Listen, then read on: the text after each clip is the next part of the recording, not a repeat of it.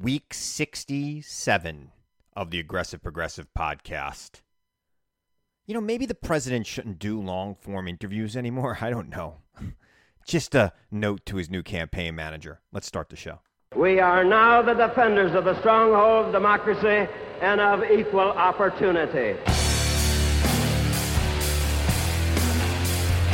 You and I, as citizens, have the obligation to shape the debates of our time not only with the votes we cast, but with the voices we lift. The people are looking for honest answers, not easy answers. The very word secrecy is repugnant. Clear leadership. And we are, as a people, not false claims and evasiveness and politics as usual. Opposed to secret society. But ours was a nation of the ballot, not the bullet. And a secret proceedings. As a people, we cannot afford to let any group of citizens or any individual citizen live or labor under conditions which are injurious to the commonwealth black, white, Latino, Asian, Native American, young, old, gay, straight, men, women, folks with disabilities, all pledging allegiance under the same proud flag to this big, bold country that we love. That's what I see.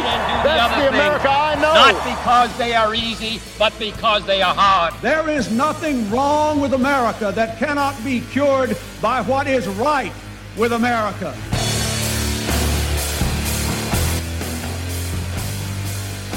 If you didn't see that Chris Wallace Fox News Sunday interview with Donald Trump, go watch it.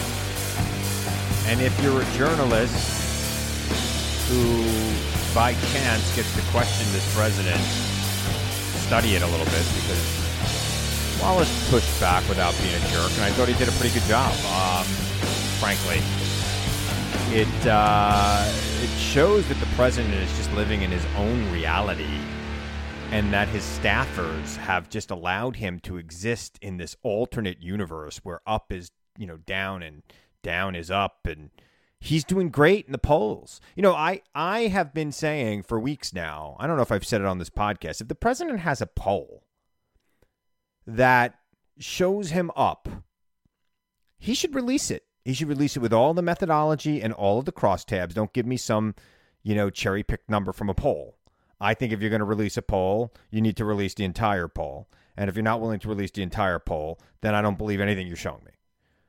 Um, but if he's got these numbers that show him up, he says he's up in every swing state comfortably, is what he said in that uh, Chris Wallace interview yesterday. He should release them. I mean, just like he showed the phony chart that showed him showed the death rate in this country actually being good, but you know leaves out half the countries in the world. I mean, our death rate is higher than Brazil. It is higher than Russia. It's our COVID 19 problem is dramatic. We lead the world in cases. Um, and our caseload is growing every single day in this country. We we thought we peaked in early April. Unfortunately, that's not the case. We are peaking now in July. Maybe not even peaking. Maybe it's still climbing. It hasn't plateaued yet. And now they want us to go back to school, and we all know what's going to happen. And the governor of Indiana let the cat out of the bag, right? He said the kids will go back to school, they won't get sick, and but they will get COVID. Okay, we know if you get COVID, you're going to transmit COVID. So the kids won't might not get sick. Some of them might but they might not get sick. But they're going to bring it home to their parents and their grandparents and their extended families and anybody they interact with on their way to and from school. And of course, the teachers in the school are going to just get it anyway, then, right? So we're just sentencing them to death. Thank you for getting this job teaching our children. We really don't care if you live or die. That's the message of Republican Party right now. Okay. I just want to point this out because I know here where I live on Long Island, there are a lot of teachers who think they're Republicans and think that the Republican Party stands for them. The Republican Party right now stands for they don't care if you live or die if you're a teacher. I want that to be very clear to you. And if you've got a friend, if you're on this, if you know, if, if, if you've got a friend who is a conservative teacher, a teacher who votes Republican, the message to that teacher is they want you to go back to school, no safety requirements, no CDC guidelines. We don't care if you live or die. That's their message. So if you're one of those teachers living a false paradox that think the Republican Party's for you, because here on Long Island, teachers do pretty well. Uh, I don't think they're paid enough, quite frankly, the job they do, but they do okay here. It's not like in Florida or Indiana where these governors are forcing teachers back to school and they're not paid enough. He, you know, there there are too many people I feel in public sector unions and teachers are a public sector union that vote Republican, and they don't even realize that if the Republican parties had their way, if conservative leadership had their way, they wouldn't allow you to organize. Just keep that in mind. The governor of Indiana knows that if the schools open, cases of COVID 19 will rise, that all the kids will get them. And if all the kids are going to get COVID 19, then aren't all the teachers going to get COVID 19? And aren't a lot of the teachers over the age of 50 and at higher risk? Uh, what's your plan, Governor? What's your plan, Mr. President? I know I went over this last week. And I know I'm rambling. But let me get back to that interview. I mean, this is the portrait of a president who is out of touch with reality at a time when reality is hitting home for millions of Americans who have been impacted by COVID 19, whether or not they got it or not. They know somebody, they lost their job over it. The economy is spiraling out of control in this country. And if you watch that interview, it's of a man who just doesn't know. And he, and he wants to paint Joe Biden as the candidate that is out of touch with reality. He wants to paint Joe Biden as somebody who is just not in control of his faculties. Uh, America, it's it's just hilarious to me. This, you know, if the president wants to know why voters over the age of 65 aren't coming to his side in numbers like they used to, it's because one, he doesn't care if they live or die. I mean, COVID 19 is a classic example. Florida opening up way too soon and now having ridiculously high uh, numbers of COVID 19 infections clearly is an example of how Republicans just don't know how to govern and, you know, don't really care about their constituents. And 65 years and older, you know, those are pretty reliable voters. And now they're running away from the president in droves. But it is also like their campaign strategy is to not really have anything to say other than their opponent is too old to be president. Now, I get it, Mr. President. You dye your hair and comb it over horribly. I mean, it's ridiculous. And you have a spray tan, and your wife is 40 years younger than you, I guess. I don't know, 30 years younger than you. I, I, don't know what the difference is, 25 years. I get it that you think that that makes you young. It doesn't. You're still only two years younger than Joe Biden. Get over yourself. And I am 100% sure that if the two of you had to run laps, you would drop first. Just saying, just saying, just by looking at you. So, yes, you dye your hair. Yes, you have a spray tan. Yes, you have a wife that is ridiculously younger than you are. And no, that doesn't make you young, Mr. President. Doesn't make you, you know, watching that interview where you're flailing all over the place, asking for the charter, trying to say that Joe Biden supports defunding police, and you call for the charter, and the charter actually shows that they want more money for policing, but they want to find out ways so that the police aren't um, overly targeting people of color and that situations that require maybe a social worker and not a cop are being handled by social workers. I think even police would like that plan, frankly. Just saying.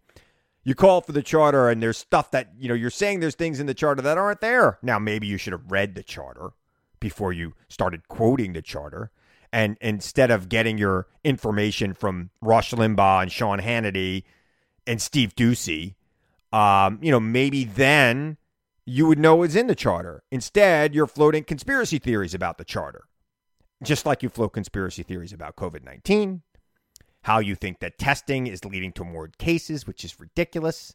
Let's look at our infection rate in the in the testing, and then we'll know for sure, right? Crazy.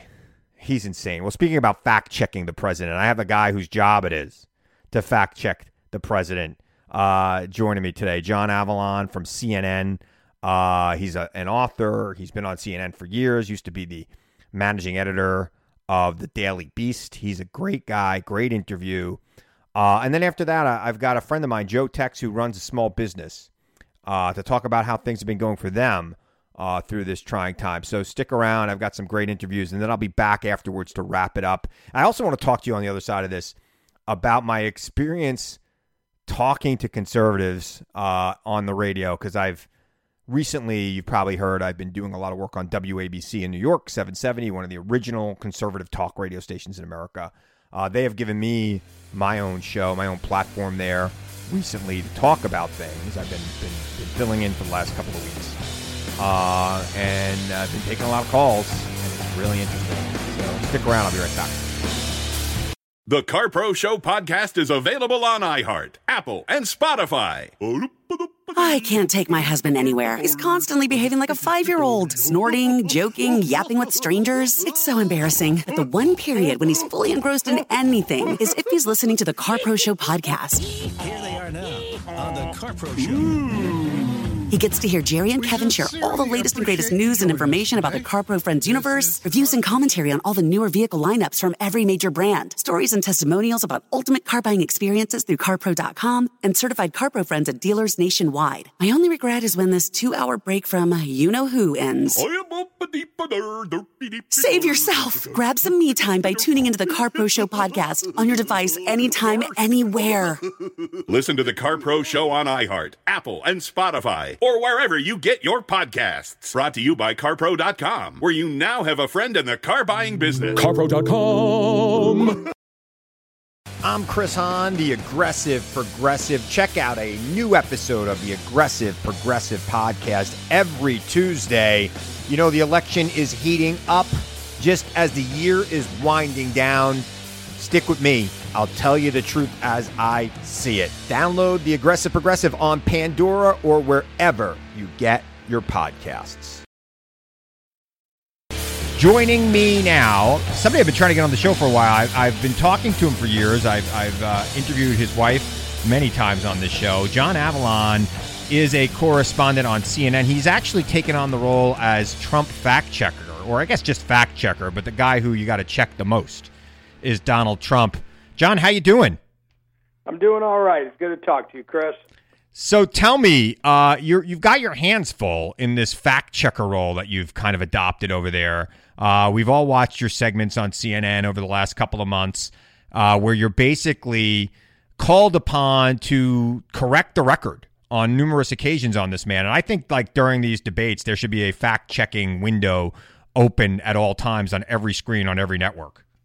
Um, yeah, I mean, look, you know, th- this presidency demands not just fact checking, but reality checks, which is what, uh, is the title of our segment.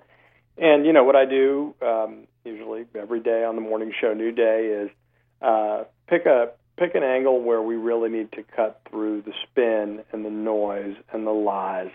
And and it's kind of a fact check plus, in fact, because I try to bring history and humor and perspective. Um, but but it's it's something we've had a phenomenal response to on air, online, and it's really needed. I mean, the Washington Post just counted Trump, you know, passing 20,000 lives. Amazing. To get for 20,000 lives, but I think probably, um, you know, the the uh, eternal regret uh, of, uh, of, of American history, I imagine. And you're a big history scholar. I know you've written about history over the years. Um, I mean, I don't know how history is going to look at this era. I, I don't know that we can well, just. I got a pretty good idea. Yeah, I mean, I, I mean, we can't just blame him. I mean, there are a lot of people around him enabling him. Um, I, I mean, I, I hope to God that this era is coming to an end in January, but. Uh, you know, again, I'm uh, one of those people who uh, don't like to count his chickens before they hatch. Well, no. I mean, look. I mean, I, I think that um, a- anyone who still thinks their vote doesn't matter, anybody who thinks that an election's a foregone conclusion before all the votes are counted on election day, yeah, paying attention. I mean, we're dealing with tsunamis of disinformation and misinformation, um, and um, it's a very high stakes election. What we do know, by you know, I wrote a book on George Washington's farewell address. I'm yep. writing a book on Abraham Lincoln and his vision of winning the peace. Um, what we're dealing with in this president will not be judged kindly by history, if only because it, it's a it's a serious test to a precept that many of us hold dear, which is the idea that character is destiny. Yeah. And everyone who's been in the office says character is the indispensable quality, and that's not um, that's not what Donald Trump's about. Yeah. Um, and and the facts are bad, and for those of us who covered the administration or, or run reporters and newsrooms covering the administration, as I, I did from the day it launched, um, when I was editor of the Daily Beast for five years. It uh, it is it is something that the stuff that doesn't get reported is even worse than what gets reported. Yeah. I don't know that that's fully appreciated by folks, but um, history is not going to be kind to this particular era. But to your point, um, uh, Trump is a symptom. He's not a cause. Yeah. I think we all need to take responsibility to look a little bit deeper, um, uh, and then to start to really think about how we can reunite the nation, because God knows we need it. I've been having soul searching moments myself. I mean, I've been a pundit, you know, for 10 years. I've been going on TV and mixing it up. Um, and I wonder if I've contributed to this.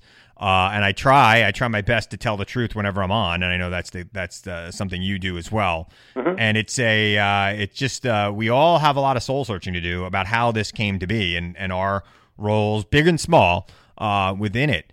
Uh, you know, as you are, are called upon to look at some of the facts. Now, earlier in the week, when he had that rambling press conference, I don't even know if you want to call it a press conference. It was like a political rally in the Rose Garden. Yeah, that's that's probably a more accurate way of characterizing. Yeah, I mean, it, full of lies. But there was one thing he threw out there, other than his China policy. But now the CDC will not be getting data from the hospitals. The hospitals will be sending data to the White House. Now, are you particularly concerned about that decision? Because I know I am. I mean, if you're not concerned, you're not paying attention. Right. Um, I mean, this administration has, has not shown a fidelity to fact or science or transparency. And so, whenever they try to control information, um, you should walk in with an inherent skepticism that it will be accurately communicated um, to the American people. Um, we've seen very often they try, and in fact, a judge today just struck down one of their um, attempts at deregulation because the the process they needed to go through, the judge said, well, you know, you, you had the conclusion, then you tried to make the science fit the facts you wanted to, you know, the outcome you wanted. Right. Perfect summation of uh, of, of a certain worldview. So, of course, look, you know, America First wasn't supposed to be about COVID deaths. Right. First in the world. Right. And it's utterly, um, this is a, a great national tragedy. We've lost more Americans than died in foreign wars in the 20th century. Yep. But um, this is not, this was not inevitable. This is a result of, of choices and mistakes, catastrophic ones, and really denial uh, that came from the president on down at the outset of this pandemic, and um, and, and and and we're living through the results in real time, and it's devastating. Is there anything that we can turn to for good statistics on COVID now that the president is trying to control this? Is there anything we can do to well, stop him? Look, I, I think Johns Hopkins. Um, you know, their, their switchboard. You know, it, it'll be interesting to see whether or not they try to sit on the information whether they have exclusive control. Um, I mean, you know, the problem is there are a lot of different metrics. Right. It's, it's very hard to hide deaths, but that doesn't mean some people don't try. I mean, Florida for a time was saying that if you died in Florida but you weren't a Florida resident, you wouldn't be counted as a death Yeah. uh, under COVID, which is, if you think about it for three seconds, is completely insane. Yeah, especially given, you know, we're New Yorkers and we know lots of people who live there part time. Yeah, you know, I mean, you know, it's one of the you know, nor- normally deaths are difficult to hide, but they found a way to do it. Congratulations. Um, but but this is a very serious moment. I mean, the amount of suffering, the amount of grieving that's occurring without the ability to find closure. Yeah. With loved ones, with memorial services. Um, I just found out earlier tonight that a a dear friend and colleague, former colleague, uh, Chris Dickey died. He's out of a heart attack, not COVID. He was Ugh. a legendary foreign correspondent. He was really one of the very, very, very best in our profession. Uh, he was a mentor and a writer and an editor um, beyond compare. Yeah. And, uh, and, you know, one of the sad things about digesting the news of his sudden death um, is that, you know, there won't be the memorial service he deserves. Right. It's it's like, you know, I think America has to stop and take a breath on this and understand that all of these things that we can't do, that we would normally do, graduations, memorial services, funerals, parties, it's all because of the administration failing us on this virus. Yeah, it's because of the virus.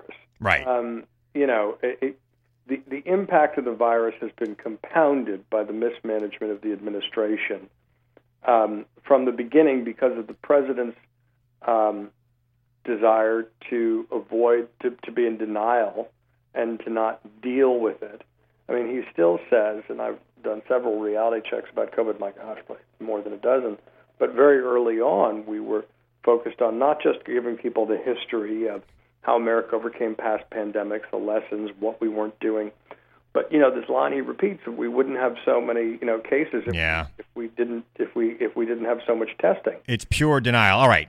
This president who is still denying uh, the science of COVID 19, he still keeps saying that if we weren't testing, we wouldn't have as many cases, which is like the most ridiculous thing I've heard a president say until I, and I'll get to what his press secretary said earlier today.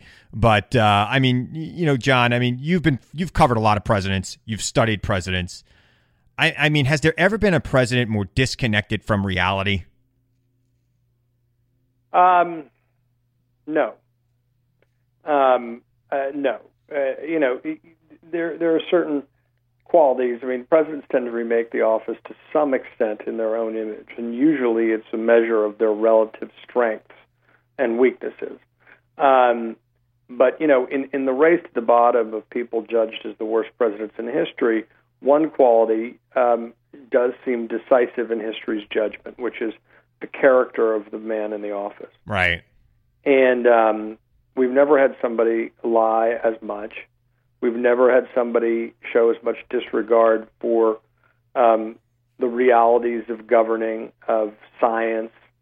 Um, we, you know, Nixon had redeeming qualities. He was very smart. He had a, a geopolitical vision. He had a sense of history. He had a sense of politics. He had a, a sense of responsibility that was misplaced and ultimately consumed by his own personal demons. Andrew Johnson, as the president, I think Trump most uh, resembles in terms of his temperament. Yeah.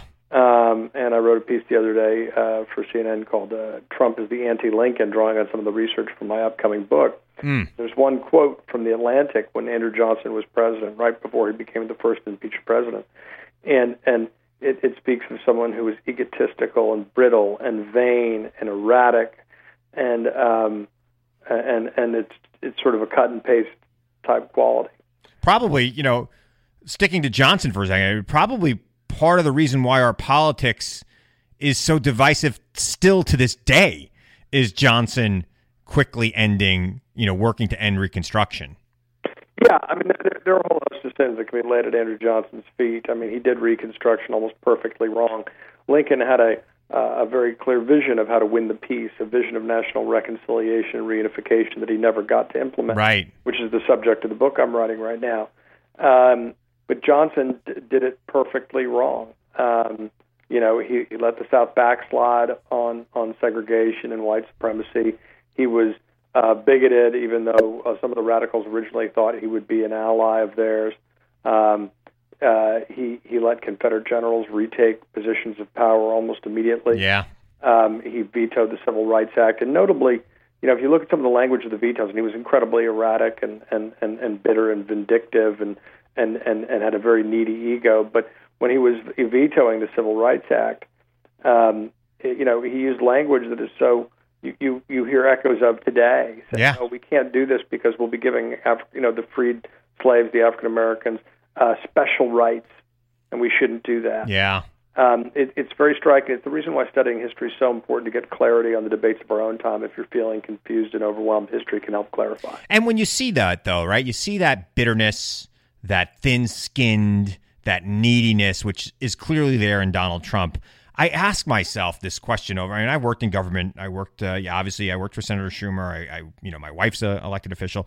I, I've never seen somebody reach that pinnacle. You know, you would never think that somebody would reach that pinnacle of success and still have that neediness, that thin skinned nature. And you, Trump is not the first person to have. He might be the worst, but he's not the first person to have it. I mean, can you explain how somebody could reach that level and still be that way?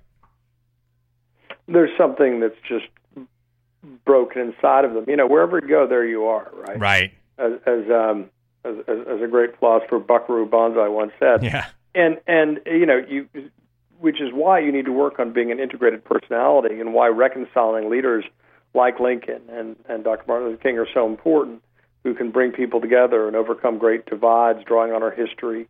Um, and they all involve qualities uh, of a soul searching nature. They require empathy, uh, the ability to empathize even with your enemies, which you can't do um, if if you see everything through, through a prism of wounded self interest. I mean, so many of the stereotypes. I'm doing a column on this. Um, so many of the stereotypes directed uh, by the right at the left, Donald Trump uh, embodies. Yeah, he loves playing the victim. He's incredibly thin-skinned. He's easily easily triggered. Um, he, you know, uh, you know, is constantly railing against democratic norms. I mean, he, he is an avatar of identity politics. Just happens to be white identity politics. Yeah, he's also the kind of guy who wants a, participation thro- trophy for everything. He, you know, sure. I did this, I did that. You know, give me a participation trophy. His whole campaign right now, in my opinion, is a participation trophy. Remember the economy we had before February?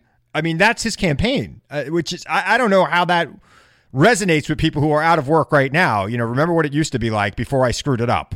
Yeah, I mean, look, you know, there's there's not strategy, there's impulse. I mean, negative yeah. partisanship has been the glue that's held together the coalition. And I think if you look, and what we've learned is is that you know Trump's strong support number fluctuates between 24 percent and 33 percent. Yeah. Um, and his strong opposed number is roughly uh, twice that. Yeah, um, it's 50 today. yeah, and, and and so what, what what it shows you though is that you know that that that 25 percent is is is really hardcore. Would likely be unswayed from any facts, but he's kind of down to that right that level. And and there's a lot we're going to have to learn from this era. But you know, the thing is that healing the the the the, the situation we're in as a country. Um, has, has, has it's, it's more than just a political problem. It's about culture. It's about economics. But it's going to take policy. It's going to take us lifting up an, an example of, of policies that can unify, not divide us, and not be driven solely by partisan politics or ideology, but really just trying to reunite as a nation again growing our middle class again, uh, teaching civics education again, things that are not necessarily obvious antidotes to the mess we're in right now, but that are vitally important. Uh, to climbing back out of this stronger and wiser as a result of what we've experienced. And that's, uh, you know, and we could take lessons from history on that too. I know Grant had his problems after Johnson, and then the nation was thrown into a real partisan battle in the election after Grant. So it's a we are uh, we are heading. There's a lot of credit for putting the KKK back in the bottle. That's true. That is absolutely true. All right. So, John, we're talking about the complete train wreck mess that is the American political system right now. And there's an election coming up in November, and then hopefully a new president in January. And we're going to have to do a lot of work to rebuild trust in the political system, I think, in this country and, and really unite the country again. Because, I mean, this president has spent the last four years constantly dividing. I mean, he's he's done nothing to unify this country. How does the next president start? You know, that, that is the most important question that we have not devoted enough time to. Although I think the you know presumptive nomination of Joe Biden speaks to an understanding that that's what needs to be done. There was a you know temptation to go you know where the where is the Democrats Donald Trump um, from a from a uh, play to the base you know, demonize and divide kind of way. Yep. Um, but I think the far wiser course is to elect somebody or to nominate somebody who can appeal to aspects of Donald Trump's base, who doesn't, uh, who a lot of the, uh, the the demonization and negative partisanship just doesn't work on, um, because you know people know Joe. Yeah. Um, and and and he's got the ability to connect with real credibility with you know middle class Midwesterners, the working class folks many who voted for Donald Trump. I mean, you know, there were 211 pivot counties in the country, voted twice for Obama, Biden, once for uh, Donald Trump. The largest of them in, in terms of population is Suffolk County, where you yeah. And um, and so that requires a degree of empathy. It requires a degree of being able to connect, and then it requires a re- approach to the presidency that says, I am not going to simply view this as a victory for party, but a responsibility to reunite the nation. That doesn't mean we're going to negotiate ourselves against ourselves uh, at, at every step. It does mean that we are going to try to build broad coalitions. We're not going to get distracted by the screamers and the haters because they're going to do it anyway. We're going to focus on policies that can reunite the nation, and that means things like building the middle class again. Right. That means things like focusing on civic education again. Um, because our, our problems are, are deeper than politics in the same way that Donald Trump is a symptom rather than the cause of our division. and those are deeper and they need to be healed. Um, but but but a, a president needs to really approach the office that way um, by, by asking what are the policies that can you, that can strengthen the bonds between us and emphasize those um, in in politics and economics and culture. Mm. Were you surprised looking at the NBC Wall Street Journal poll that came out earlier this week? Not by the margin. I mean, Joe Joe's up by nine in that poll, but what surprised me was how high Joe's negatives were in that poll. I, I was a little shocked by that number. I don't know if you read uh, read into it that much. What what were what were the specific negative numbers? He he was in the mid 40s of disapproval in that poll. Uh, similar disapproval, not quite as high as Trump. Trump's disapproval was like 56 percent. Uh, and Joe had a higher approval and a higher disapproval than Trump, so his net net was a little bit better. But I was surprised that his disapproval rose into the 40s. That that that poll would seem to be an outlier from what I've seen. I also think that you know a lot of times with polls, as, as you know, being around politics, you know you got to look at the crosstabs to get a sense of what's really going on. Yeah, I always look at where moderates are, where independent voters are. Yep, um, and those aren't uh, aren't always uh, disaggregated on the top line. The reason I mention that is because, as I as I sort of alluded to earlier, I actually think strong disapproval and strong approval are much more interesting metrics. Yes. Than approval disapproval. Yes, definitely. Two is kind of meaningless. By by the way, the the best number in the crosstabs were people who disapprove of both of them are breaking, still breaking for Joe three to one. Yeah, and and and that's really in some ways how Donald Trump won last time. Is that, yeah you know, it, it's the ne- the negative partisan strategy, and the people who dislike Hillary and Trump tended to go for Trump, but nowhere near a three to one margin. It's his, tends to benefit the, the challenger, not the incumbent. It's his biggest problem for reelection, other than COVID nineteen. I mean, he he can't drag Joe down enough to overcome that metric right now. I mean, I think that's the you know when I when I have hope, and I and I do have a lot of hope. I I you know I believe that Joe Biden's going to win. And I think he's going to win big.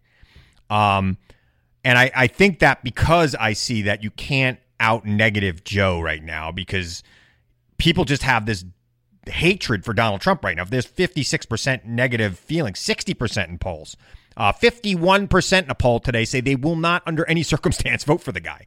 Right. So, and, and by the way, that number's not significantly changed. That you know, strong, strong disapprove, definitely vote against.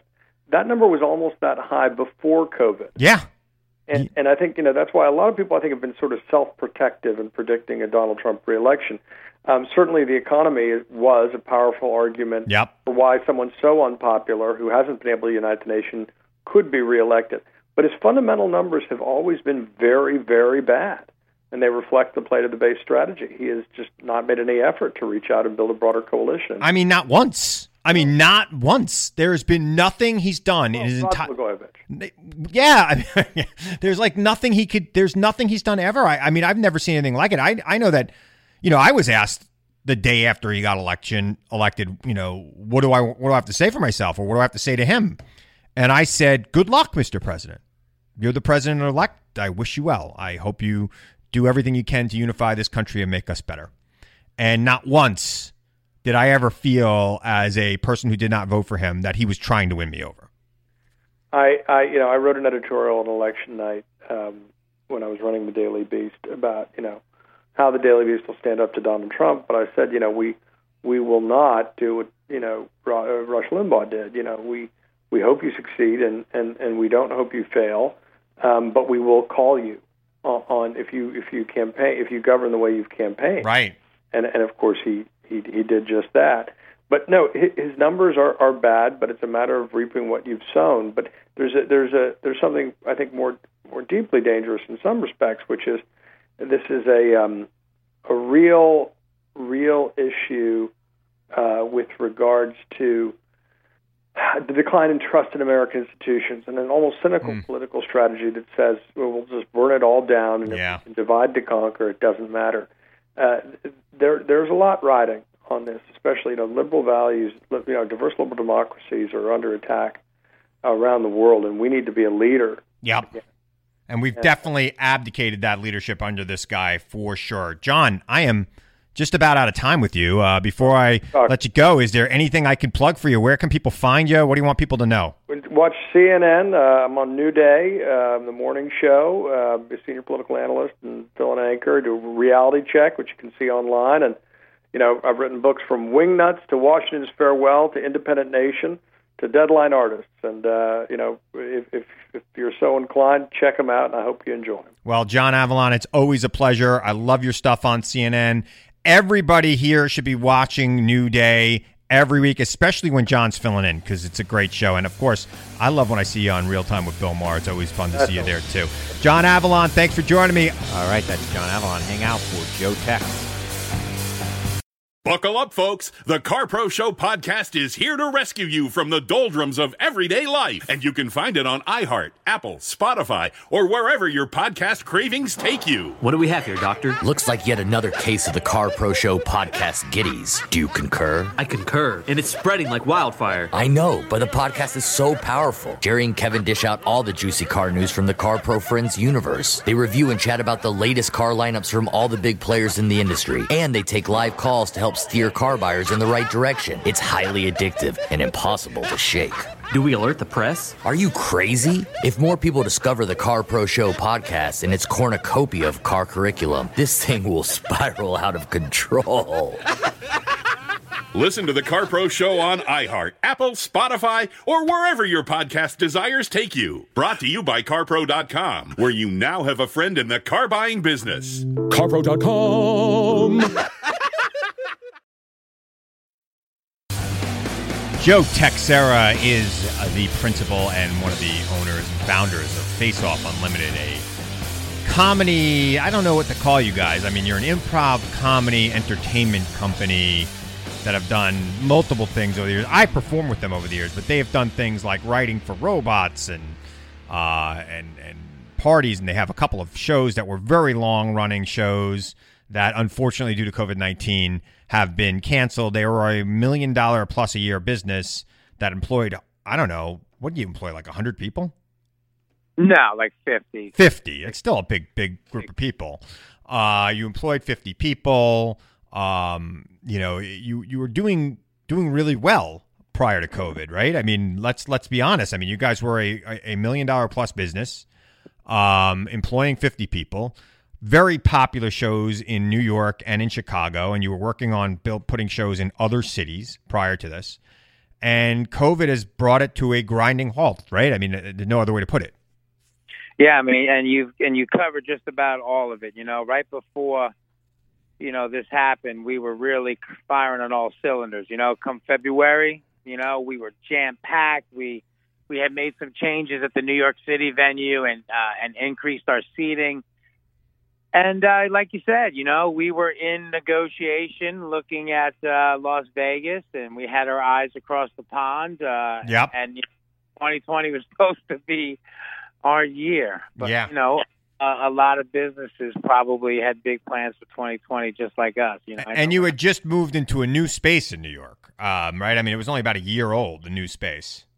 Just about a year, yeah, yeah. Uh, we had been on St. Mark's uh, in the East Village for uh, the first eight years of the show in New York, and then we, you know, we were able to eventually. Uh, we were doing well. We were able to get our own space and a dedicated venue just for the show, and you know, it's been hard. You know, the PPP's gone.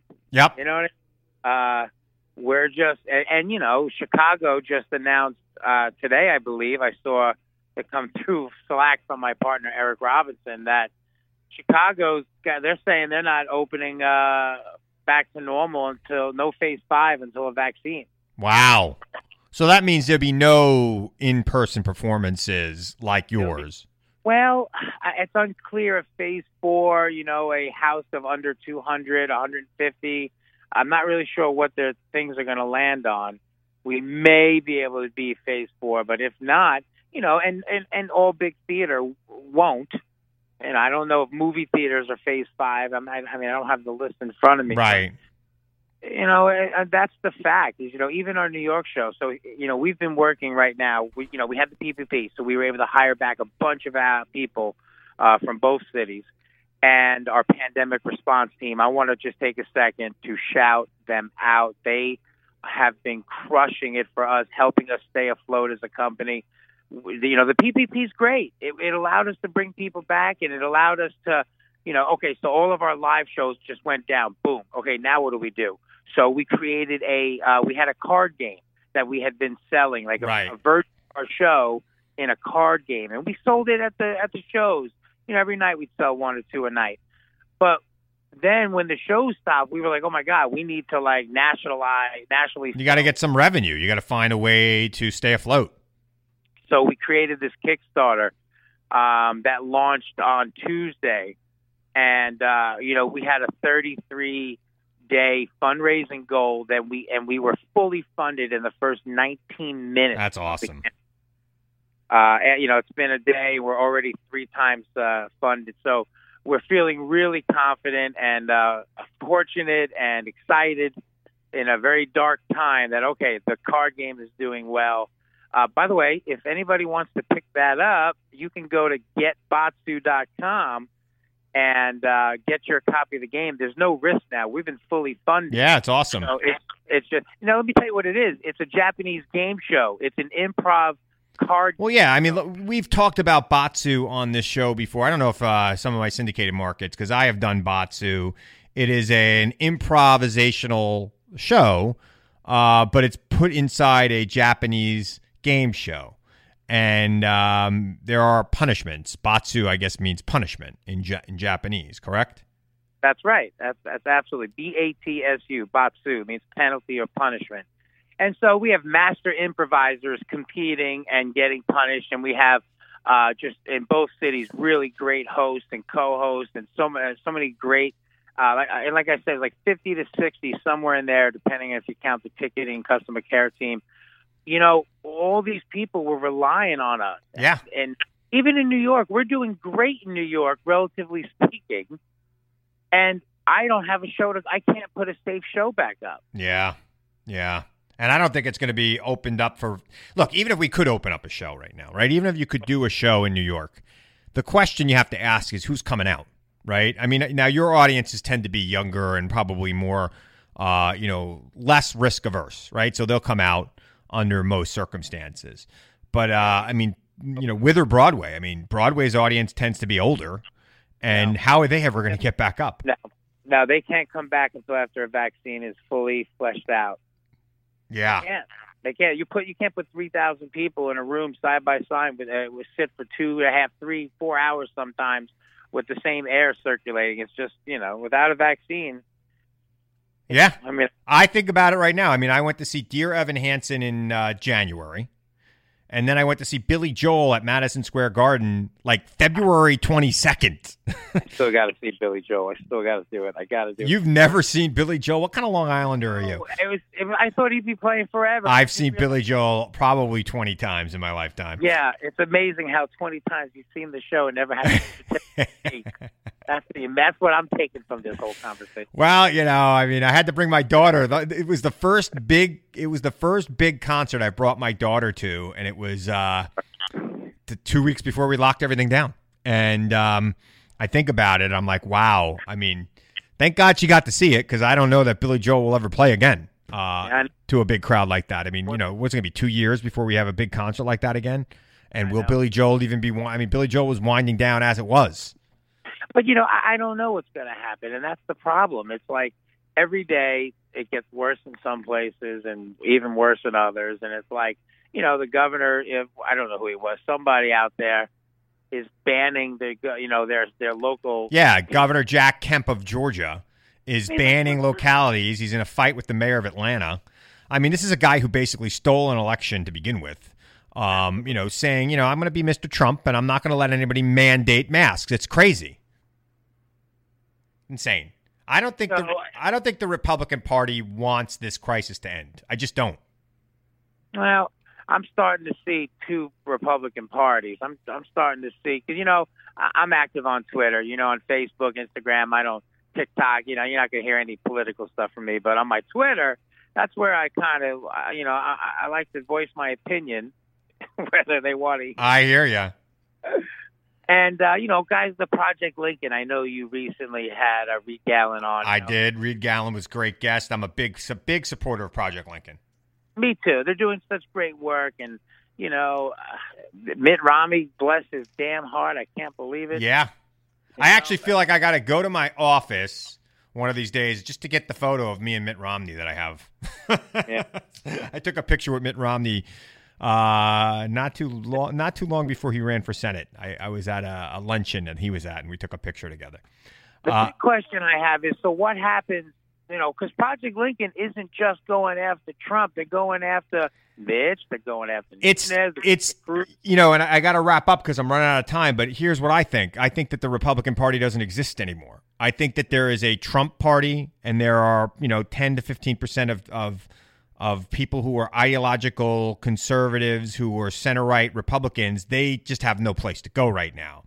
And I don't know what happens next, but the something. Party. yeah, they're going to have to change. I mean, I think they're going to just not be. They're going to have to change. All right, Joe, I got like 20 seconds left with you. Where can people find you? What do you want people to know? I want everybody to go to getbatsu.com if you want to buy a card game that you can play in person or over Zoom with your friends. And I want them to go to Fold training if you need any help with your company in any kind of leadership management or uh, communication training. It's good stuff. All right, Joe Tex. All right, that's Joe. Stick around. I got more to say. Buckle up, folks. The Car Pro Show podcast is here to rescue you from the doldrums of everyday life. And you can find it on iHeart, Apple, Spotify, or wherever your podcast cravings take you. What do we have here, Doctor? Looks like yet another case of the Car Pro Show podcast giddies. Do you concur? I concur. And it's spreading like wildfire. I know, but the podcast is so powerful. Jerry and Kevin dish out all the juicy car news from the Car Pro Friends universe. They review and chat about the latest car lineups from all the big players in the industry. And they take live calls to help help steer car buyers in the right direction. It's highly addictive and impossible to shake. Do we alert the press? Are you crazy? If more people discover the Car Pro Show podcast and its cornucopia of car curriculum, this thing will spiral out of control. Listen to the Car Pro Show on iHeart, Apple, Spotify, or wherever your podcast desires take you. Brought to you by CarPro.com, where you now have a friend in the car buying business. CarPro.com.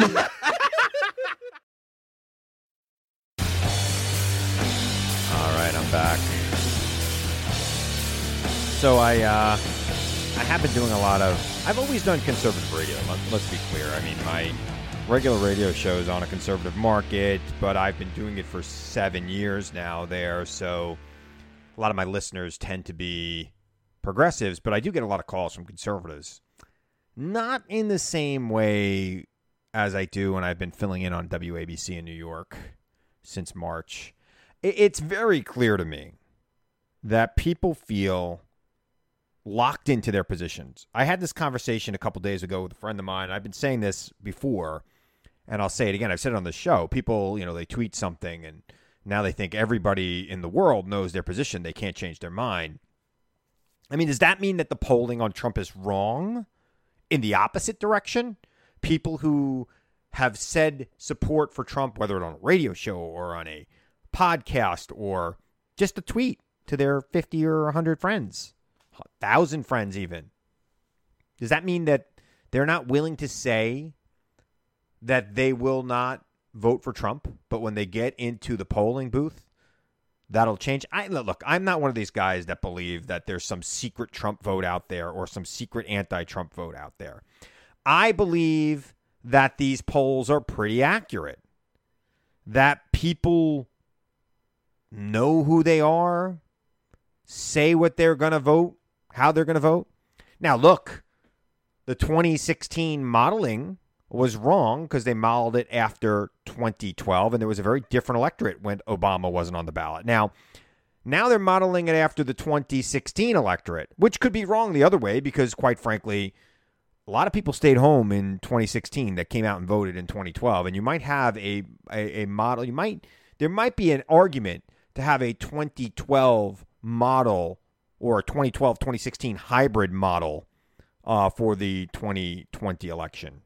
I don't know. I don't want to get too deep and make you uh, turn this podcast off because you're bored. I mean, we're already 45 minutes in, and uh, Hopefully, you're still listening. I really do appreciate the support, man. Last week was another great week. Keep telling your friends.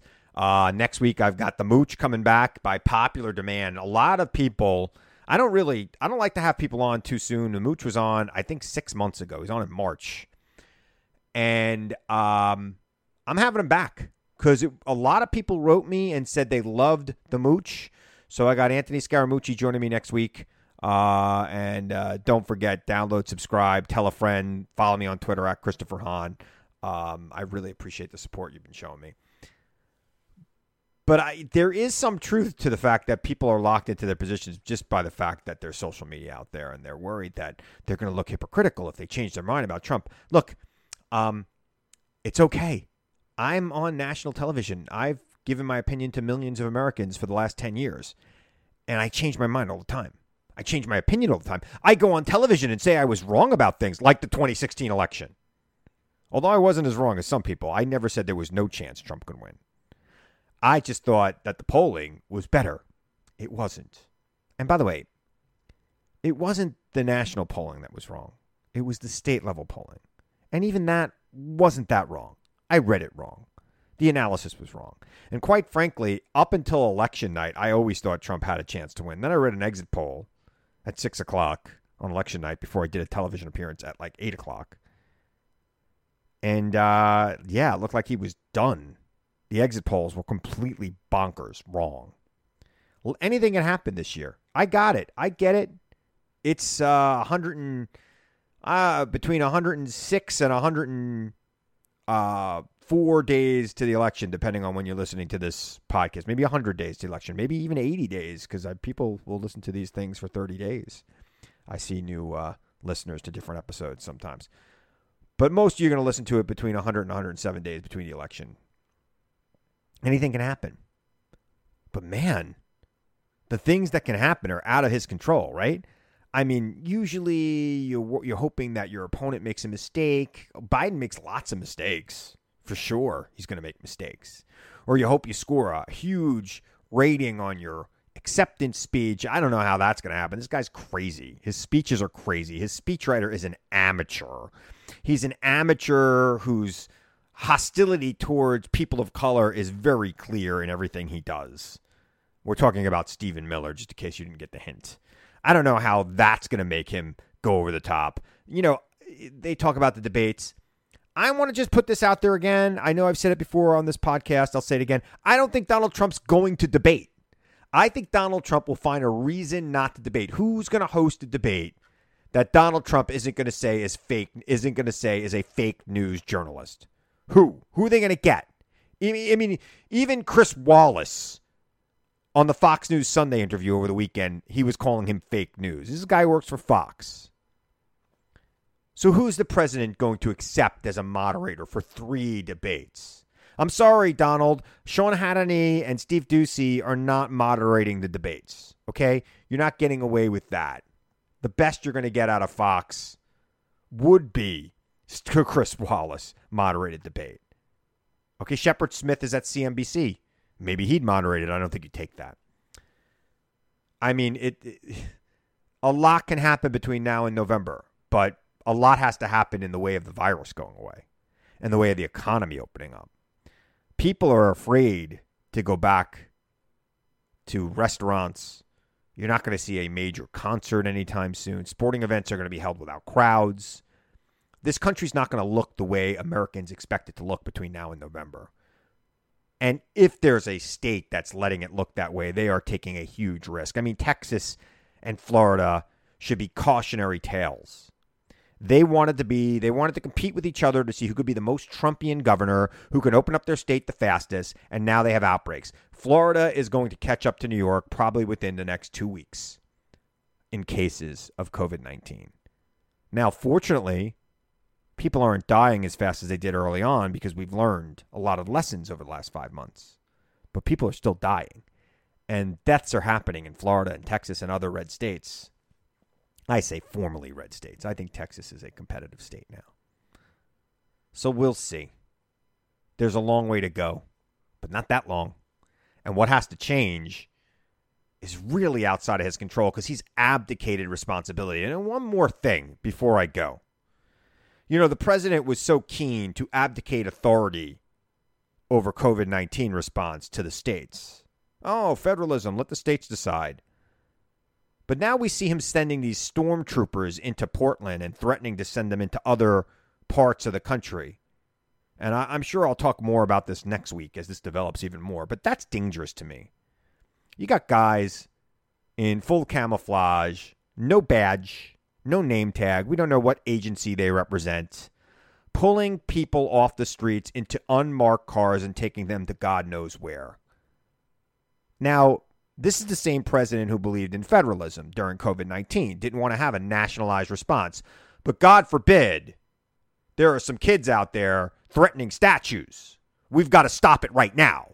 We've got to have a nationalized federal response to these kids threatening statues all over the country. Can you see how hypocritical that is? President of the United States should not be sending unmarked stormtroopers into American cities without the permission of the mayors and governors that govern those localities, without the request from them to deal with protesters because, oh my goodness, somebody might spray paint the statue. Meanwhile, this is the same guy. People are dying all over this country. Eh, let the states decide what they want to do about opening up or masks and guidelines. And we don't want the CDC guidelines to, to discourage states from opening up. There's a lot of there's a lot wrong with that. This is America. We should not have secret police storming protests and pulling kids off the streets into unmarked vehicles. If the governors want them there, great, but they better mark them up. Tell me what agency they represent. I mean, the ATF, ICE, this is not their job. I don't know where these troops are coming from, but this has got to stop. Congress should defund those agencies immediately. If this is going to keep on going, there should be a funding stop on them as they discuss budgets the next couple of weeks. I, I don't want to see them getting funded until we know what's going on here, until there is a procedure to stop this, because this is ridiculous, un American. It is how democracy dies, and we're watching it in real time. And now he's threatening to do it across this country. God help us all if he succeeds. All right. I want to remind you, as always, to seek the truth. Question everyone and everything, America, even me. Seek the truth. I know it's out there, and I know you'll find it if you look for it. And I'll be back here again next week to tell you the truth as I see it. I'm Chris Hahn. Thanks for listening to the Aggressive Progressive Podcast.